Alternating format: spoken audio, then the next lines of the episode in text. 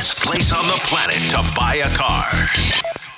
You're listening to the Wes and Walker Show. I was defending Steve Clifford. Steve Clifford, I think he did a great job. You job. sound just like that guy. It's Wes. He's going to uh. ask you to come and do press conferences for him just behind a black curtain so he doesn't have to do it. and Walker. I like Clifford, the, the big red dog. It was my favorite childhood book. Getting in shenanigans. Uh, I like dogs in general. Only on Sports Radio 92.7 FM WFNZ. That is a good book.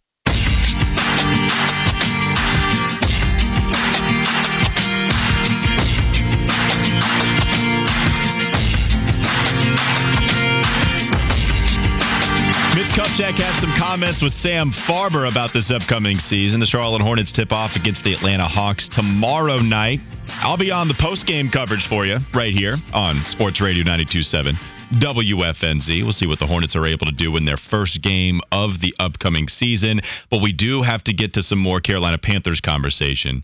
And I wanted to play a game today. And I wanted to play Daddy GM or Flea Market GM.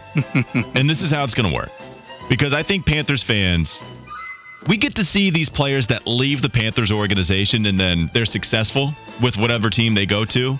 D'Onta Foreman just scored three touchdowns this past weekend. They whooped up on the Raiders. Even PJ Walker, maybe not because of him, but he's out here winning games. Okay?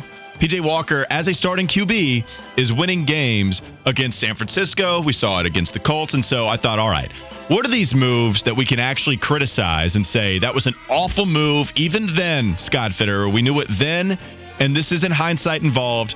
Or what, mo- what move could we call that a flea market GM move?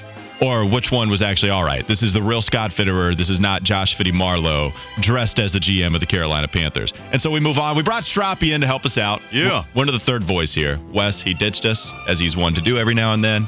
I just did it last week, so I can't complain too much. So we brought Strappy in to read the questions. Strappy, why don't you hit us with the first move, and we decide what GM made it. Alrighty, first move trading CMC to the 49ers. Daddy GM move or flea market GM move? no, Fitty loves it. All right, so if you look at what happened here, Carolina received a 2023 second round pick, a 2023 third round pick, a 2023 fourth round pick, and a 2024 fifth round pick. With those picks, the players that were selected tight end Brenton Strange, tight end Darnell Washington, and edge Nick Herbig, who actually I believe got his first sack over this past weekend. But none of those guys, they play for the Carolina Panthers because Scott Fitterer has been moving and grooving, making deals up and down. We get to see them actually use it to trade up for a Bryce Young, and also they traded up for DJ Washington. I believe that 93 overall selection by Pittsburgh was made because of the move that they made with Carolina. So the fact that you made this move, I never thought this was going to set some kind of rebuild. I never thought that this was going to be a horrible move that made the Carolina Panthers that much worth worse. Even if he's a great player, Chris McCaffrey, he's the best running back in the league. CMC is the best running back in the league, and I'm not here to argue that. But think about what they did with Chuba Hubbard and D'Onta Foreman. Guys that are making like $3 million this year collectively. Not even guaranteed, by the way. D'Onta Foreman's making less than a million guaranteed this season with Chicago. And they were still really good. So I still think with all of the picks that you got in return, you did Christian McCaffrey a solid. I think this was a daddy GM move. The daddy move. And it was smart. So Scott Fitterer, this is not one that I'm going to criticize you for in hindsight. I think it's it's tougher now, just the way that it's it's played out with the what those draft picks turned into, and what when what Christian McCaffrey. You know, he scored like 19 uh, touchdown, like in 19 straight Six, games. it's 16, now after last night, Yeah. including playoff games. It's it's something like ridiculous. But here's the thing: was that ever going to happen here? That answer's probably no, because I don't think he was. I think he was just uninvested after Matt Rhule gave him his "The Way of the Panther" book, and he compared the franchise to a to a Pepsi can, and so. I still say it's a The daddy move. because you did what you had to do at the time. And we all agreed when they made the deal. That's as much value as you could get in the modern NFL for a running back. So, and it, it puts you in position to get Bryce Young, who I still think a decade from now we're going to be pretty happy with. All right, so we both agree. Daddy move. That was the real Scott Fitter. That was not Fitty, the flea market GM, making this decision. By the way, flea market GM, a nickname coined by a listener on the Kyle Bailey show. Sorry that we can't give you the direct credit. Let's move on, Troppy. What else you have for us? Moving on, we have the opposite rusher of Brian Burns, Haason Reddick, letting him walk Yeah, to thi- the Eagles. This one was a tough one for a lot of people to swallow at the time, including Haason Reddick, by the way. When asked about the contract negotiations at the time, he said he loved it in Carolina and he wanted to be back with the Panthers the following season. He said he didn't necessarily want to test free agency, but that Carolina, they just had other plans. So he agreed to a three year, $45 million contract with Philadelphia.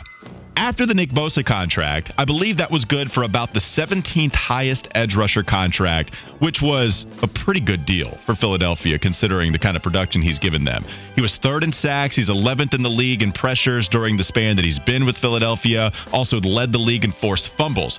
Turning the ball over, which would help this Carolina Panthers defense, by the way. Haason Reddick said he loved it. The production has been great for Philadelphia, and it's not like you can even only say that because there were so many other edge rushers on the defensive line. He was good here. And think about how comfortable you would be if you're a Panthers fan, knowing you had one of the nastiest pass rushing duos in all of football. Despite what you think about Brian Burns, to have Burns and Haason Reddick on each side, even if they're a little smaller, even if Haason Reddick did have problems with missed tackles, you can make up for a lot of mistakes by just sacking the quarterback, forcing those fumbles, sneaking up on the QB from the blind side. It doesn't matter, right? Having that much pressure on the edge, I think this is a flea market GM move. I think Scott Fitterer should have taken care of business when he had the chance and instead signed Haason Reddick to keep him here long term. Yeah, no, there's no denying this is a flea market GM move. This was Matt Rhule's guy. Like Matt Rule brought him over from Arizona. He was productive as hell the one year he was in Carolina. He made Brian Burns the type of like he elevated the play of Brian Burns almost the type of guy you would wouldn't mind investing thirty million dollars in. He goes to Philadelphia as a part of one of the best defensive lines in football with all the former Georgia Bulldogs that that, that he plays alongside of.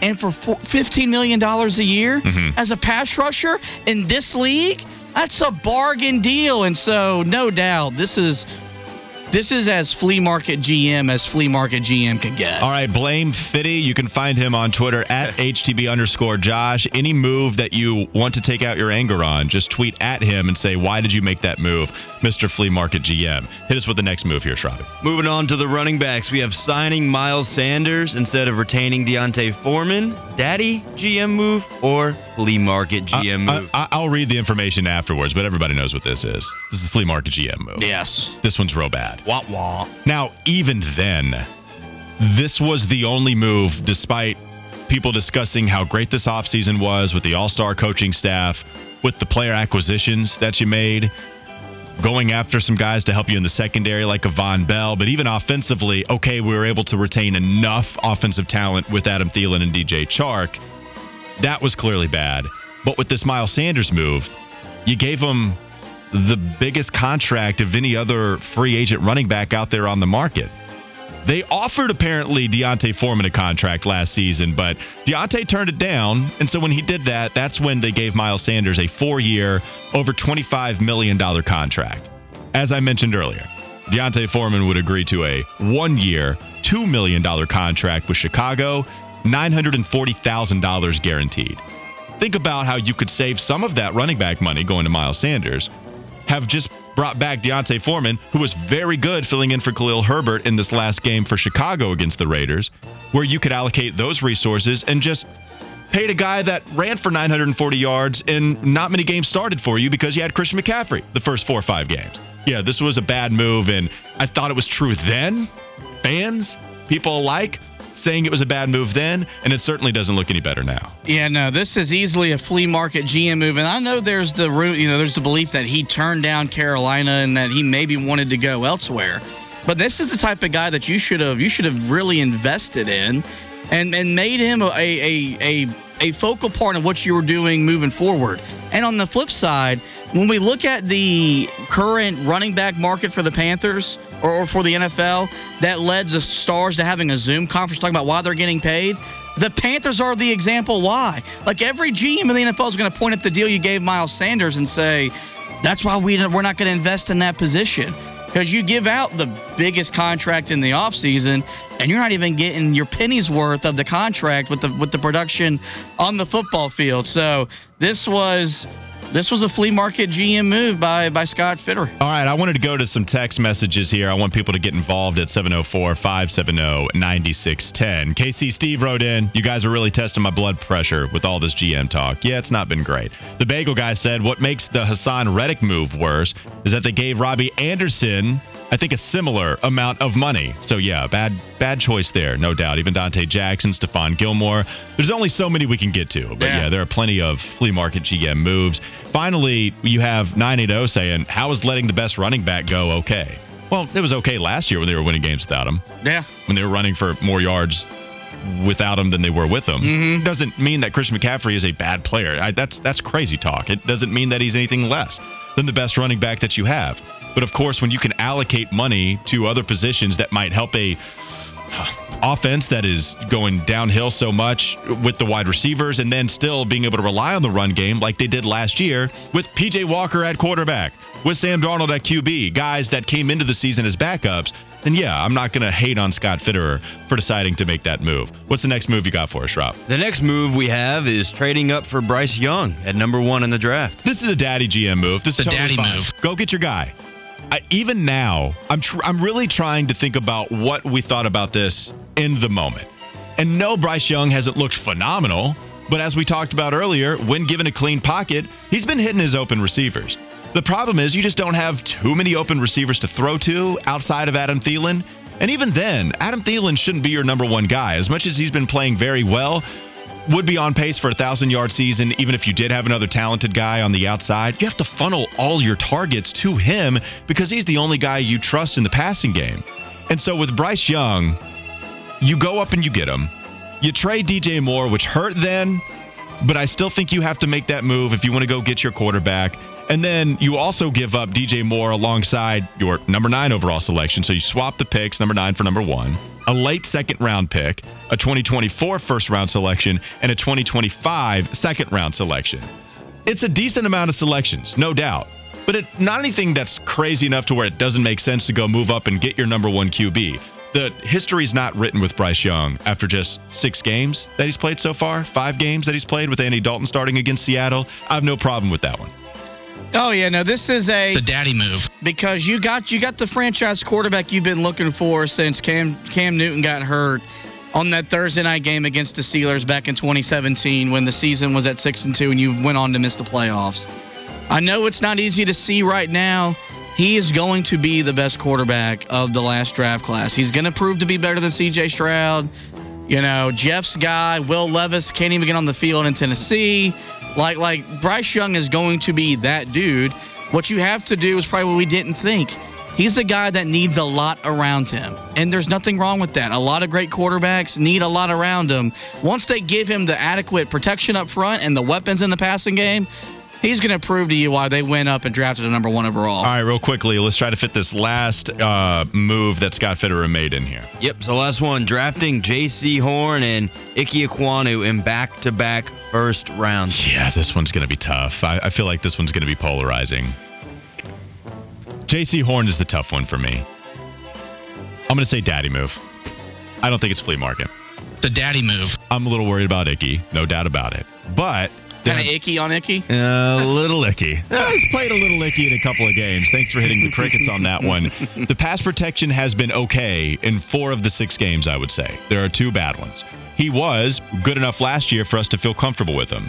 The Jaycee Horn thing, he's a good player when he's on the field, but he is injured. I don't know if you can account for that when selecting him at number eight overall. Then I was mad that they didn't draft Justin Fields. Now, not so much. I just think that even if you wanted to compare Icky to the other tackles considered, Evan Neal and Charles Cross Those guys aren't playing at a level to the point where you say they drastically missed on those left tackles. And let this team not draft a left tackle a couple of years ago and see how this fan base reacts. They would have burnt Bank of America Stadium to the ground if they didn't select a left tackle at that point. Maybe QB, maybe you'd be okay, but we all knew the QBs weren't good in that draft. That was the Malik Willis draft. So I think this is a daddy move. I'm cool with Jaycee Horn. I understand the thought process, at least when they made that decision. Same with Icky. Yeah, no, I, I'm with you. I go The daddy move. move as well because you got your franchise left tackle, something that you haven't had since Jordan Gross was anchoring the left side of your offensive line.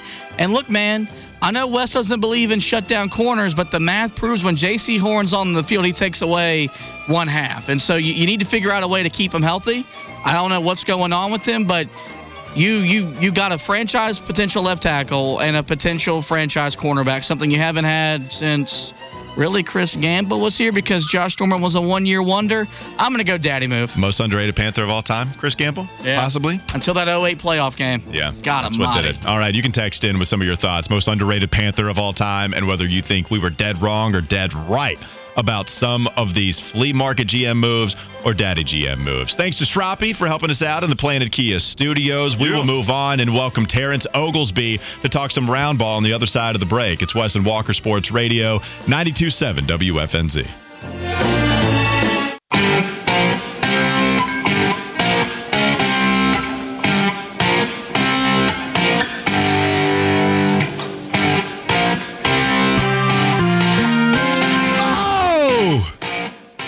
Try to do my best Wes Bryant impression. I'm telling you, people, sometimes things work perfectly.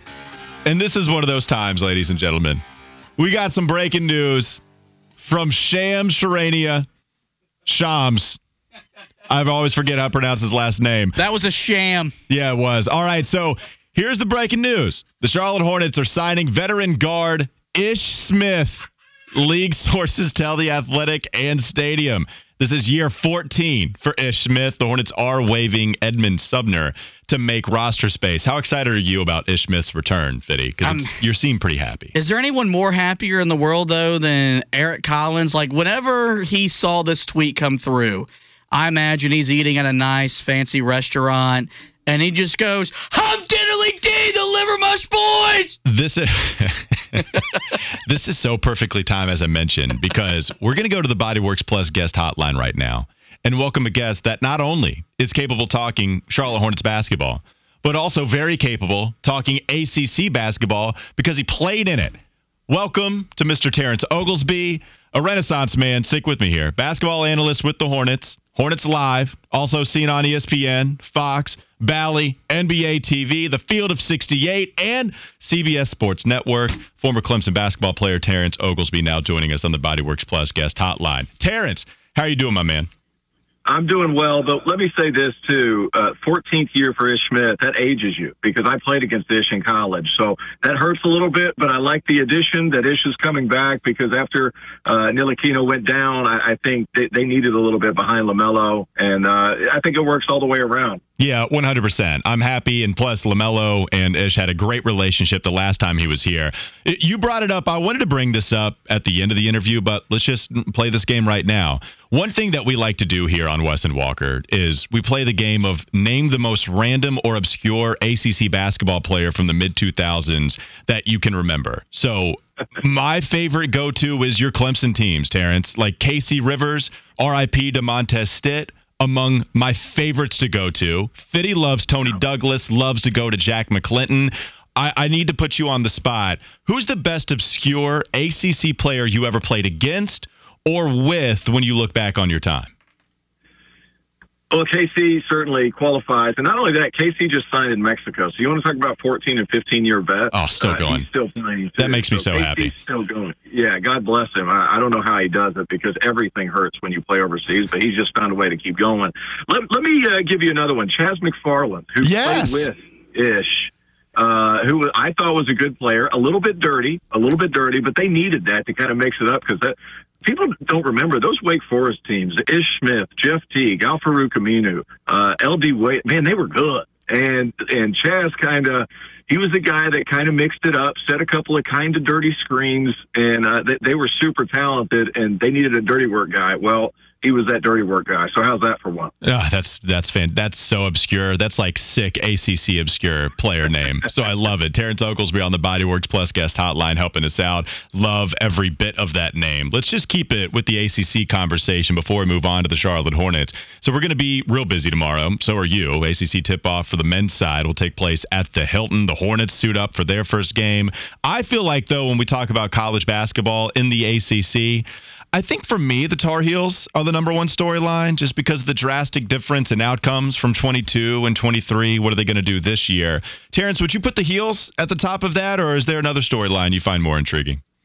Uh, to me, I think it certainly has to be them. I think the second storyline you look at is Duke with all their returning pieces and the fact that they were able to bring in yet another, what, number one, number two recruiting class in all of college basketball. I think uh, both teams are certainly unique. I think one of the biggest storylines you're going to see develop as the year goes along, and he started to create some buzz with his name, but Elliot Cadeau fits like a glove to what North Carolina really needed last season. And what was that? A guy who's willing to give the ball up and make winning plays when he's not necessarily the focal point. And I think he's somebody that could do that uh, throughout the course of the season. He plays well beyond his years. He's one of the smarter players in college basketball. As an incoming freshman, uh, he's a gifted young individual. And, and I think because he's going to play beside R.J. Davis, R.J. Davis gets to really do what he's wired to do, and that's score the basketball. But kind of at a different pace because I think both guards now, with both Davis and Cadeau, they're willing to make that pitch ahead pass, and it's going to look a little bit more like the Carolina teams of old because the ball should be moving a little bit better, not only with Cadeau but Harrison Ingram. Yeah. I think Cormac Ryan at Notre Dame was a, was an underrated addition as well. Carolina is going to be really, really good. It's just a matter of how are they going to be able to harness all that talent? What are they going to be able to produce with consistency under Hubert? Because let's be honest, this is really the first time where he's had the guys that he's wanted to pick to put on his team uh, for an entire season. He was kind of saddled with Caleb Love. He was kind of saddled with some of these other guys that he liked, sure, because he played a part in recruiting them, but they weren't necessarily his guys. They were Roy's guys. I think this year is going to be very telling to what kind of coach Hubert Davis is, and I think they're going to be really good. Ah, man, the ball movement should be very good this year. I'm excited to see what that's going to look like out there on the floor. Terrence, how does this Duke basketball team compare to last year with Jon Scheyer's second season as the head coach? I think there's a couple of things you look at. Filipowski is coming back. He was never really 100% because of two bad hips, and rumor has it the dude is looking phenomenal. I think there's going to be a bit of a slow start. The first five games of the season are going to be kind of a reacclimation process for him, but I think once again he's going to turn into one of the best players, uh, not only in the ACC but the country because he's so versatile at seven foot tall. What can he do on the floor? I'm excited to see there. Tyrese Proctor came along late.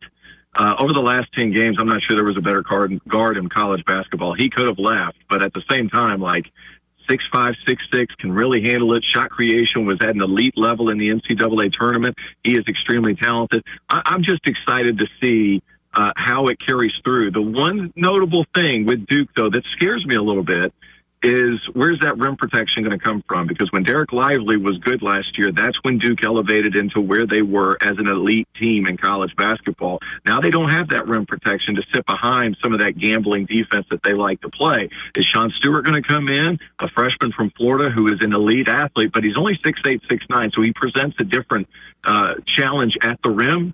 That all being said, if they're able to figure out that piece, I think Duke is going to be I mean, what do they rank preseason number two in the AP poll? And I think that's deserving. I think they'll stay around that area for the entire season. That's Terrence Oglesby on the Bodyworks Plus guest hotline. Not only does he color, uh, cover college basketball, but he also covers the Charlotte Hornets as Bally Sports Southeast welcomes Terrence as the new Hornets Live analyst for this upcoming season. Terrence, congratulations here over the phone lines at least. The season starts tomorrow. I know you've been excited about it. Just how did this process come about for you, for you to be named the uh, new Hornets Live analyst for telecast this upcoming season? Uh, you know what? It was a very quick process, and to be quite frank with you, I'm nervous. I'm nervous. I haven't done NBA stuff. I, I'm I'm really excited. Uh, I, I think it's really a cool opportunity because I know how good the Hornets telecasts are with Eric, who I've worked with before, with Dell, who everybody knows and loves, and with Ashley Shamity, who I think does a terrific job. Uh, I, I'm really excited about the opportunity, and I understand the responsibility that comes with it because of how good the program already is. Uh, how it came about, you, you know, it was interesting. I got a phone call on Tuesday saying I needed to take a needed needed to take a Zoom call on Wednesday. I got offered the job on a Thursday, and I signed a contract on a Friday, and Wow. then they announced it on a Monday. So, I, you know what? It's uh, I, I had worked with Bally previously. Uh, not doing studio work, but doing uh, ACC games. So I think there was some familiarity there. And uh, you know, I've done a lot of work. I worked with the Big East, doing some doing some studio work, not at length, but enough to where they saw that I was certainly capable. And I'm certainly excited to be a part of this because a few things, like I said, how good the program already is, and just how exciting I think this Hornets team could be this year. All right, so you, you've been practicing. I know you've been putting the film study in. We got to see some Charlotte Hornets basketball in the preseason. Some things you can take away, some things you can't. Uh, how do you decipher those things watching preseason, Terrence? What are some of the things you think that are good that is going to stick with this team? And what are some of the things maybe you just throw to the wayside because it's preseason and it's not like Steve Clifford is making coaching decisions based off of winning this game and nothing else?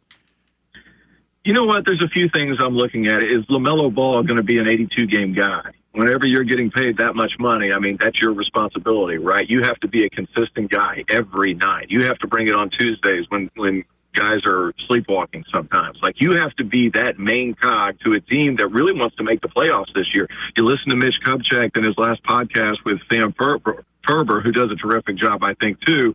Uh, he said, you know, we feel like we should be a playoff team this year. This would be the fruition of everything that we've put into this pro- to this organization over the last, you know, three, four, five years. Uh, simply, you've stocked up on draft picks. You've you've hit you've hit with Lamelo. You brought in some good. Uh, Free agents, or not free agents, but you traded for guys like Gordon Hayward, who's turned out to be a really good player for you, who's in a contract year. This Hornets team is capable of making the playoffs. But the thing I wonder about what happens coming off the bench? That scares me a little bit. Brandon Miller, I'm assuming, is going to come off the bench because that's how I was trending in the preseason. Who's going to be that guy that can keep the ship afloat? That's what scares me more than anything because when the starters were in there, I thought they were excellent uh, during the preseason. When it went to that second unit, that's when things became a little dicey. They need to find somebody that they can rely on with that second unit to continue to at least keep it even. That's my biggest thing looking at the season. Well, you brought up Brandon Miller. What do you think would entail a good rookie season from him? How can he be the most impactful just playing his first year in the NBA? You know what? It's inter- It's going to be interesting to watch because, in in my opinion, I think Brandon Miller is much better when he plays with better players. So, for example, whenever he started a couple of preseason games, I thought he played better than when he came off the bench. And why is that? Because he's playing alongside Terry Rozier and he's playing alongside Lamelo Ball. Uh, he was one of 13 in the preseason from three. That is worrisome, but let's keep in mind it's still the preseason and it's still a rookie. That's definitely going to improve because his shot's too pretty to miss that many.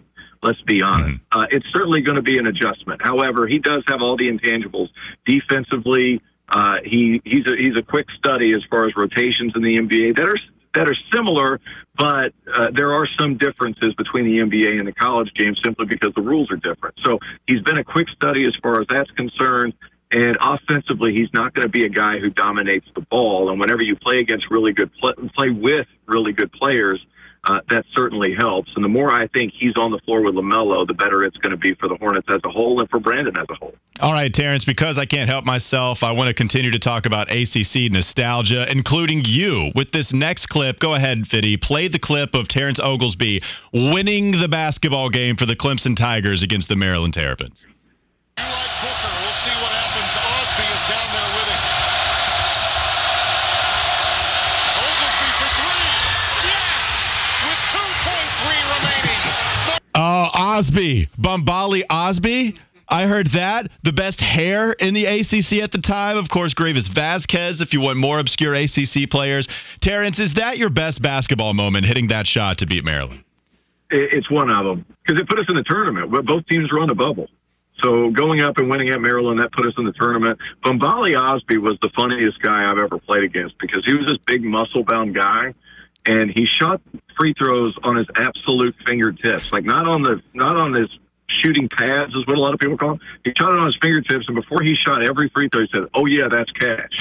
I, think, I think he shot like 34 percent from the free throw line. It wasn't cash. I'm not sure where he got that information. It wasn't cash, but no, that was a that was a great moment. And then uh, against Florida State and Toney Douglas at home, uh, I set the record for most points in an overtime uh, at Clemson. So that's that those two right there are probably my favorite. All uh, right, seems qualified enough to talk round ball to me. So that's why he does it for college basketball. That's why he does it for the NBA now as your new Hornets live telecast analyst. Awesome stuff from Terrence Oglesby on the Bodyworks Plus guest hotline. You can also, by the way, find him on Twitter at T underscore Oglesby22. Can't wait to talk to you the rest of the way, man. Have a great rest of your day. All right, guys. Thank you so much. I'm sure I'll see you tomorrow at ACC Media Day. I'm sure you will. And we'll talk Bambale Osby some more. How about that? We can certainly do that. Oh, man, Thanks, I, don't tease me with a good time. I will talk about random ACC players from back in the day anytime you allow me to do so. Great stuff from Terrence. We'll put that interview on the website, by the way, in case you missed some of it or you just want to hear it again. Go to our website, WFNZ.com. Just click the Wesson Walker tab. I don't know about you, Walker. The nostalgia that came back into my head hearing Tim Brando, I imagine that was a Sunday night game on Fox Sports or maybe a Wednesday night game. That's why I hate conference realignment because that was when college basketball and ACC basketball was at its absolute best. And God, get Maryland back in the ACC. It, it, that one was the tough one to lose. And so now it, Maryland might be the least of our problems with conference realignment. So you bring in Stanford, you bring in Cal, and now it looks like North Carolina sending the no no email. Don't you do it, NC State. Sure enough, NC State allowed those two programs to come into the conference, and we might lose the ACC as we know it. But we always have Bambale Osby. Remember that, folks. We'll always have Bambale Osby calling cash at the free throw line. We have one more segment to go in the one o'clock hour. We had visit to the mound. We had Terrence Oglesby. Let's welcome Willie P to talk a little Charlotte FC playoff propositions. Let's do all of that coming up next. Sports Radio 92.7 WFNZ.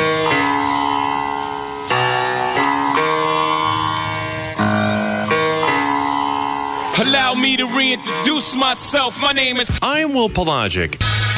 Still New York with the possession. Halfway home at stoppage time. And that's it! It's over! It's done! Charlotte FC is going to the playoffs! Charlotte FC is going to the playoffs! Columbus Crew beat Montreal, and we are headed for soccer on Wednesday night! That is the voice of Willie Playoff Party Steamboat Willie P. Yeah! We're going to the postseason, baby! Let's talk to that man that you hear on the call here on WFNZ. Willie P joins us on the Bodyworks Plus guest hotline. Willie, what was that moment like for you, my man? Mailman, it was in, just incredibly scintillating because I, I feel like that moment and the moments that preceded it were very much a release of all the frustration that had kind of been the ebb and flow of this season. Uh, it had a lot of up and downs. Uh, we talked a lot about the downs and the drop points from winning positions and things of that nature. But I think when it's all said and done, uh, Charlotte FC needed every little point that they earned this season to get themselves into the dance, and, and as a result, it now has them in a scenario where uh, if they win on Wednesday, they get into the first round proper, and you can mess around and uh, make their make yourself a run in this thing. All right, so calling a win over Lionel Messi in the process of clinching a playoff berth. You knew there was an opportunity heading into this game with that very scenario coming about. My question to you, Willie P, is did you rehearse the call beforehand, or did you allow that to come up with organically? Very, very organic, honestly. Uh, with, with with everything that uh, transpired over the, I would say, 48 to 62 hours after Charlotte's Wednesday win. I mean, we had so many ranges of emotions, that even you know the Messi part of it uh, has developed and very much like the Charlotte's ebb and flow of the season. The the narrative surrounding whether or not Messi would play uh, has taken on a lot of different characteristics. You had right at the beginning, people were saying, and even the commissioner was saying, I hope they put grass down. And Atlanta and Charlotte both said, no, they're not going to do that. And there was this thought that he wouldn't play on turf. And Messi came out and told him that turf is not a big deal to me. I don't care. Then he got hurt. Then he played in Argentina, and people were wondering with with Miami out of the playoffs, would he play or not? There was a question about whether or not he was going to start, and, really, I just kind of tried to keep the head clear. And then uh, once I found out he was starting, it was obviously there was a little trepidation on both Jess and I's part, thinking about okay, how is this going to work? But you know what? They get the early goal, and they showed resilience for 77 minutes of defending. I know that Taylor Twellman was on the air this morning, and uh, also during the game, saying that you know maybe Charlotte FC at times played a little foolhardy, but I think they were organized. I think they used the high press to their advantage. They lightened the load for themselves on defense, and I also think they've I created an identity with this Christian Lattanzio led side that has been developing over the course of the season, and now is I think as fortified as they've been uh, going into the postseason. Well, I mean, yeah, you bring up Lattanzio. This was a guy that we had conversations about earlier this season, Willie, about is is he going to hold on to his job? I it, very much so on the hot seat, and here he is now going into the postseason. Uh, How would you describe the roller coaster that was Lattanzio's season? Well, I think it's uh, you know to, to say that a playoff berth has him off the roller coaster, I think would maybe be an oversimplification of it. Not my not because of anything that I know, but just the fans that I've talked to. Yeah. Uh, there are some that were very much thinking that I don't want to say they were rooting against Charlotte FC, but that they were wanting to have anything potentially happen for a coaching change. I think that's a bit foolhardy in my opinion because I think you back the club through thick and thin and you, you see what you can do. And I think that there have been a lot of great strides and development under Lattanzio that has been overlooked by a lot of fans. I think uh, the rise of Andrew Privett, somebody who really came in uh, being groomed by the Crown Legacy outfit that uh, Charlotte FC has had for the first time this year. Uh, putting him into the starting lineup and using him as a hybrid midfielder slash center back has given Charlotte FC uh, a different point of attack than they had at the early part of the season. I think the growth and development of some of the uh, the younger players as well that have come into the squad, and also the additions of the summer transfer window. The addition of Jere Uronen, I think, has given Charlotte FC a solidified back line. I think the ability to find the spaces where all three of Charlotte designated players who only played together from the starting lineup, just 10 out of 42 all, of all competitions, where they're able to start all three of those guys together.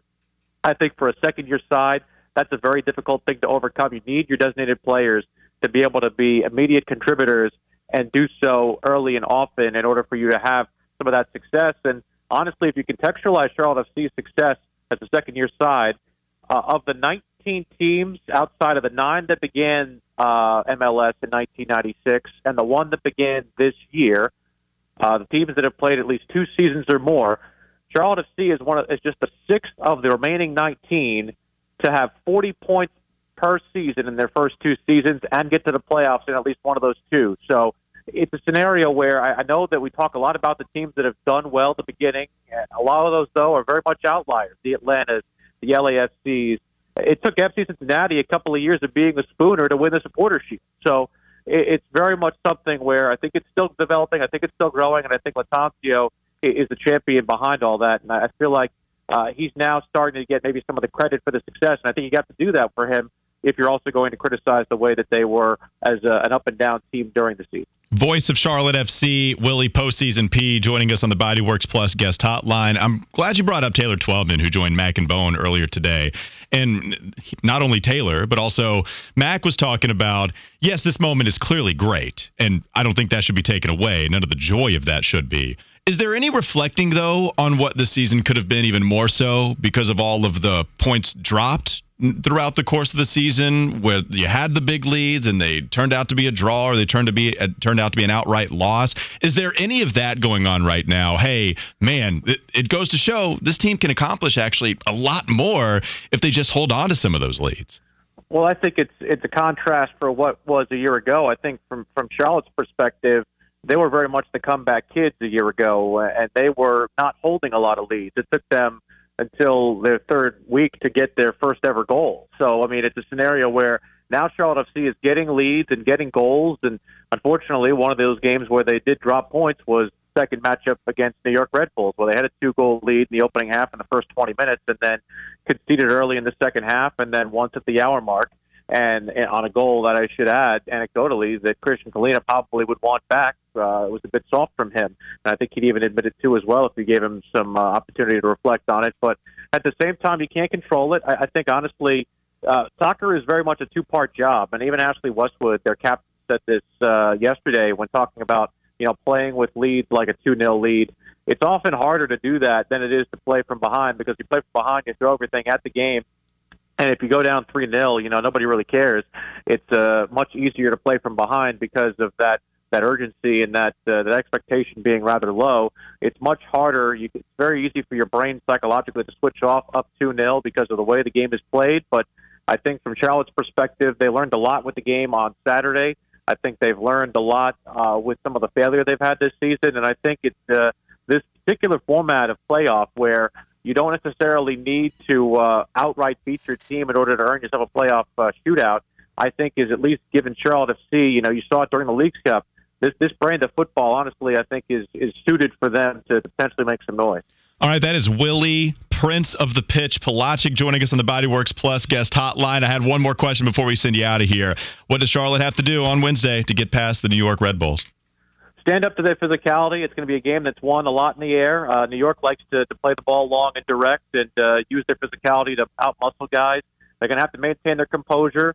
Both teams want to press. New York doesn't want the ball. Charlotte has to make sure that they are content with their decision making and intentional with their decision making. They can't make any careless errors. And most importantly, they have to avoid the individual errors that have befallen them at parts of this season. But if they can make that happen, maybe make a goal or two early, I think they got a good chance tomorrow. All right, that is Willie Prominent Pipes of the Penalty Kick Palaszczuk joining us now on the Bodyworks Plus guest hotline. Good luck to you. Congratulations, Willie. I'm happy, man. Hopefully, we're talking about a win sometime down the road. No shortage of alliteration with you, Walker. Oh none, man, none at all. We got peas for you here. Okay, I promise. I got all the peas in the world for Willie P. Palaszczuk. That'll do it for Willie. Big thanks to him for hopping on with us. We have one more hour to go on Wes and Walker, Sports Radio 92.7 WFNZ.